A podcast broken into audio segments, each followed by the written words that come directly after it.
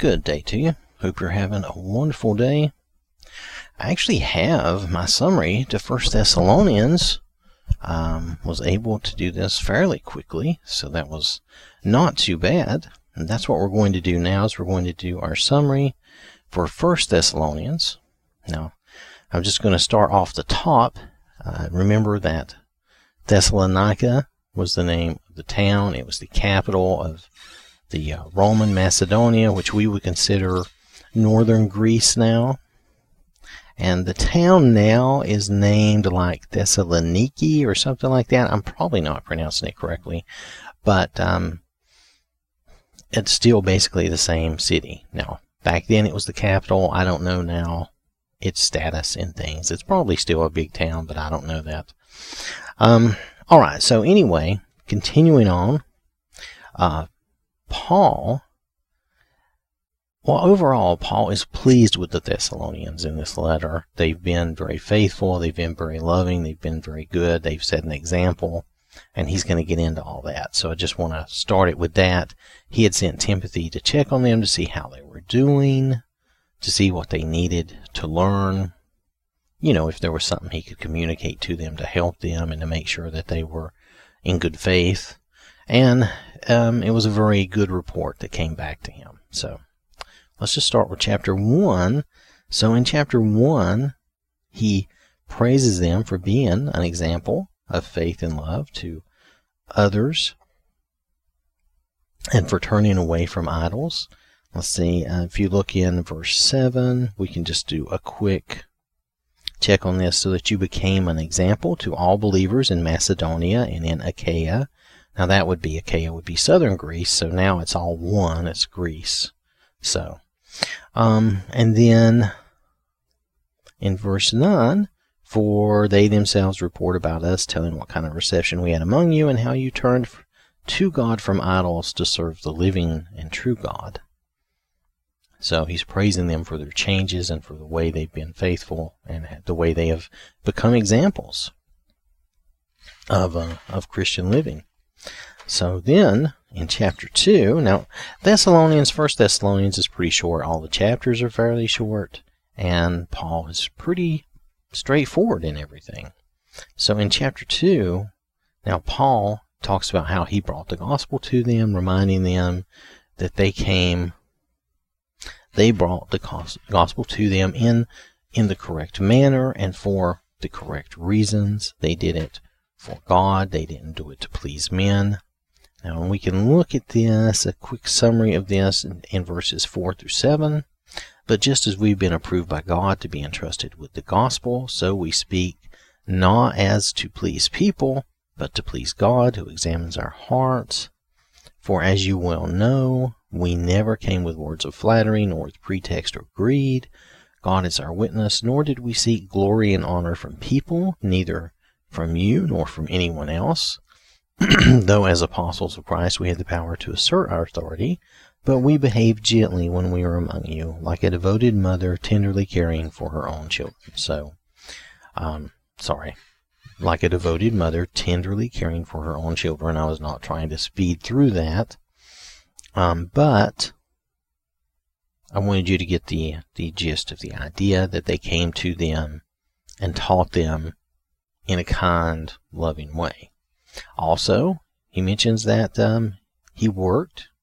While he was there, he worked so as not to be a burden. And he mentions this down in verse nine, that he worked tonight. We worked night and day, not just him, but his group. You know, so they were not a burden on them. They did not have to financially support them while they taught them the gospel. And also, they Paul mentions that they warned them that persecution would happen, that it would come, and it did. You know, just like they had been persecuted in Judea. And so you can look at um, verses fourteen and fifteen really together. And I'm just going to do like a snippet of this, because you too suffered the same kind of persecution from your own countrymen as those as they, oh, I said that wrong, as they did from the Jews, who killed both the Lord Jesus and the prophets and harassed and drove us out. So He had warned them of persecution, and they were indeed going through persecution. Obviously, Christians were not very popular at this time for whatever reason. So, and I, I laugh. It's really probably not a funny matter. I just mean, obviously, they were not very popular in those times. At that time, it was a new thing. And very often, uh, Christians are not appreciated, especially anyway, but especially when it's a new thing back then, I imagine. So then we move on to chapter three, and Paul mentions and talks of Timothy's visit and the encouraging news he received from Timothy about how they were doing again. Uh, you can look at verse six here.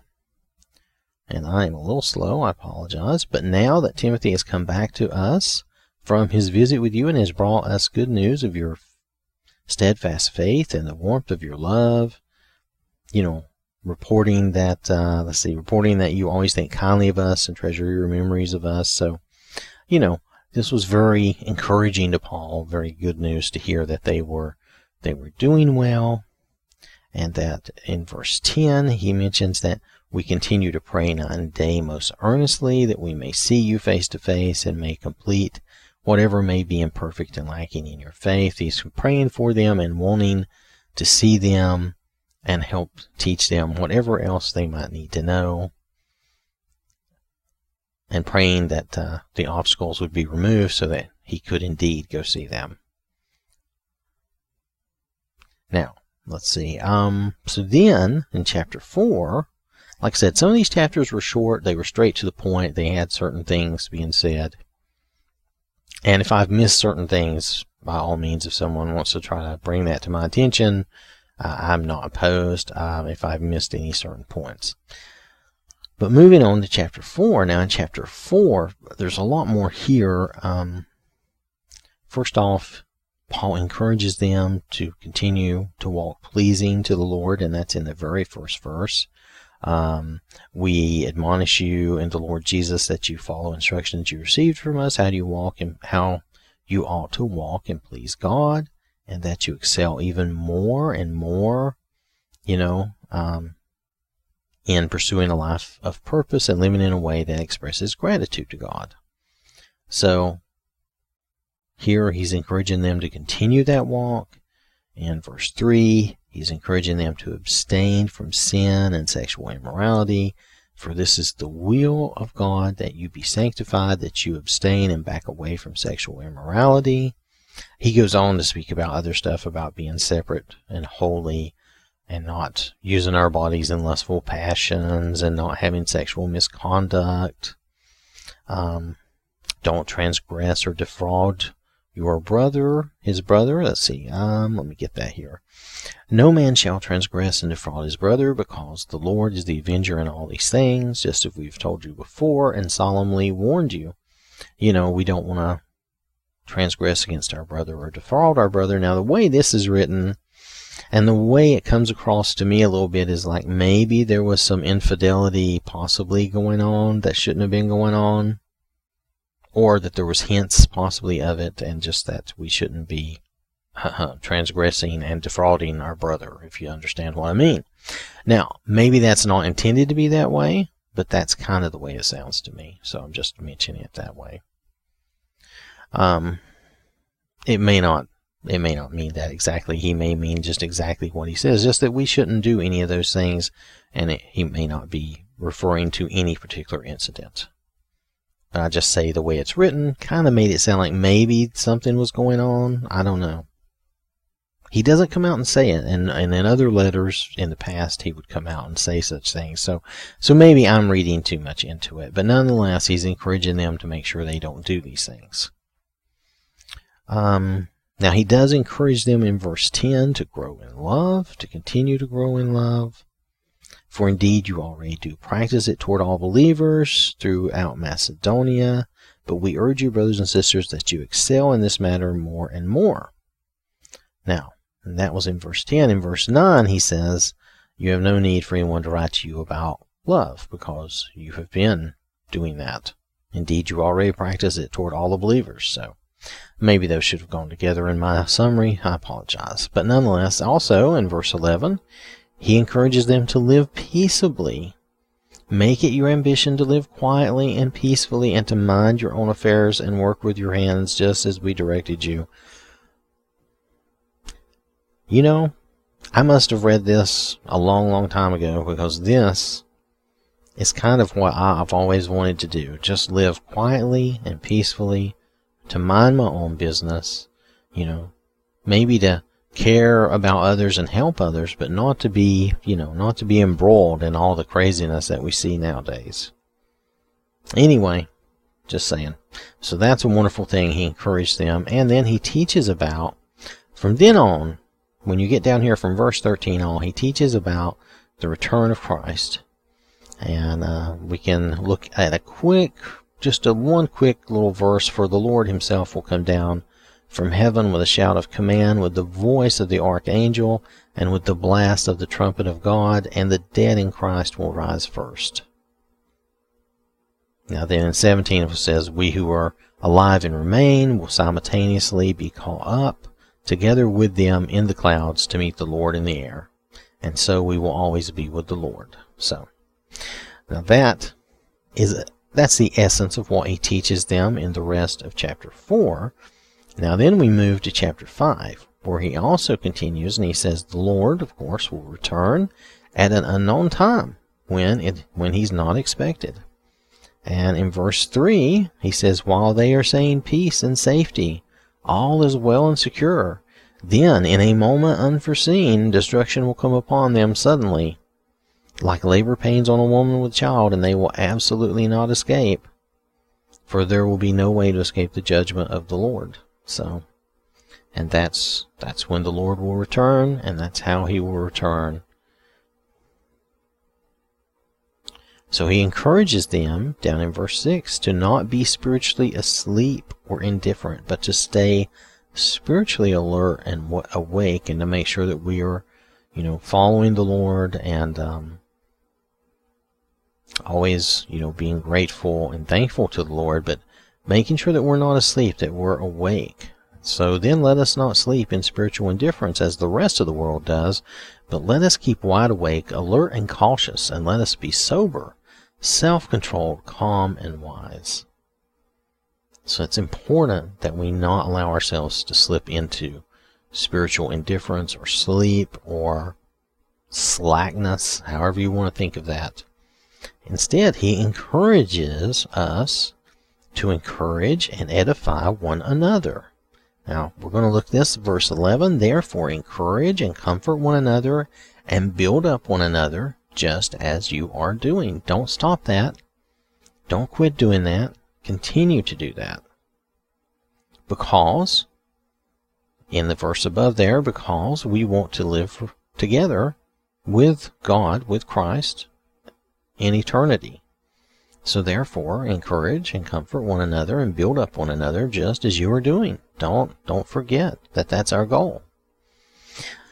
So then, now in this really, this really, this really deserves, this section of verses really deserves its own whole message, its own whole, uh, uh, I guess, episode or whatever I want to call it. I, I guess I'll just call it a message.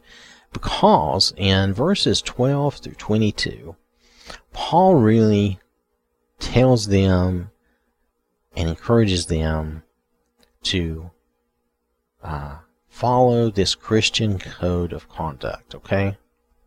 And it's, I guess I shouldn't call it a code of conduct, but he tells them to definitely follow these ideas and to stay with this kind of conduct. And the idea is, I'm just going to go over this quickly. Now, it's in verses twelve through twenty-two. You know, appreciate those who are in charge of the congregation, who are working over us, in charge of us, over us in the Lord. You know, appreciate the elders and the pastor. You know, appreciate them and hold them esteem, love them and appreciate it. Live in peace with one another. You know, um... admonish those who are out of line. You know, if we have believers that are undisciplined and disorderly, you know, admonish them and try to get them to, you know, bring them into line. Uh, encourage those who are timid. Help those who are weak. Be patient with everyone. You know, uh, see that we don't repay one another evil for evil.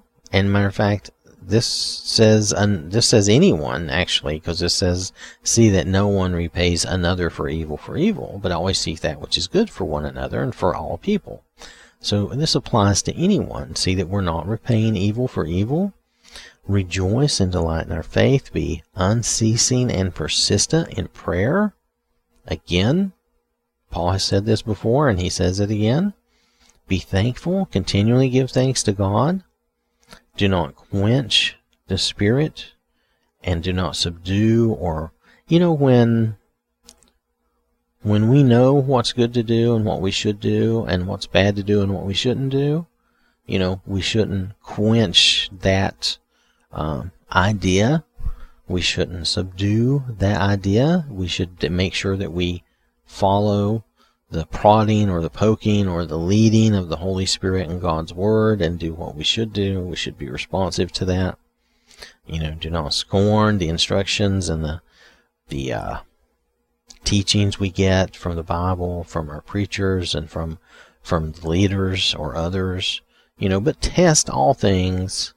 We should test all things to make sure that they are from the Word of God and that they do agree with God's Word and that they're not wrong. And then we should abstain from every form of evil. We should just withdraw and keep away from it. Just stay away from every form of evil. So that is a quick... Now, like I said, these verses really deserve their own message, because we could really go into each of these quite a bit. At least I think we could. But, nonetheless, this is just part of my summary, and he's encouraging them to have this conduct. So then, after that, He he basically blesses them, kind of a prayer for them. He asks for their prayers, and then he asks, he tells them, really, he tells them to uh, read this letter to the entire congregation. And then he gives them a little blessing. The grace of our Lord Jesus Christ be with you. And that is First Thessalonians. It's primarily a letter of uh, of praise to them, with some teaching, and um, an idea I had gotten from somewhere um, where I was reading some commentaries and stuff was that perhaps someone had told them that they uh, that the they had somehow missed the day of the Lord and that the Lord had already returned, or someone told them something wrong about the day of the Lord, and Paul was trying to correct that here, and then Paul also was trying to encourage them to grow in love, and knowing where they live, a capital city where they had a lot of sinful things going on, to abstain and stay away from all that, which it sounded like they were probably already doing, but he was just encouraging and reinforcing that. He didn't seem to have any true specific thing that they were doing wrong. Um, so that is my summary of first, first Thessalonians. I think I hit all the major points. Um, as far as summaries go, this isn't too uh, too bad. Hopefully it hasn't been too long for you. I know some of my others have been longer because there was just a lot more to go over. So I want to thank you for listening. Hope you have a wonderful day. The Lord bless you and keep you. And remember, God loves you.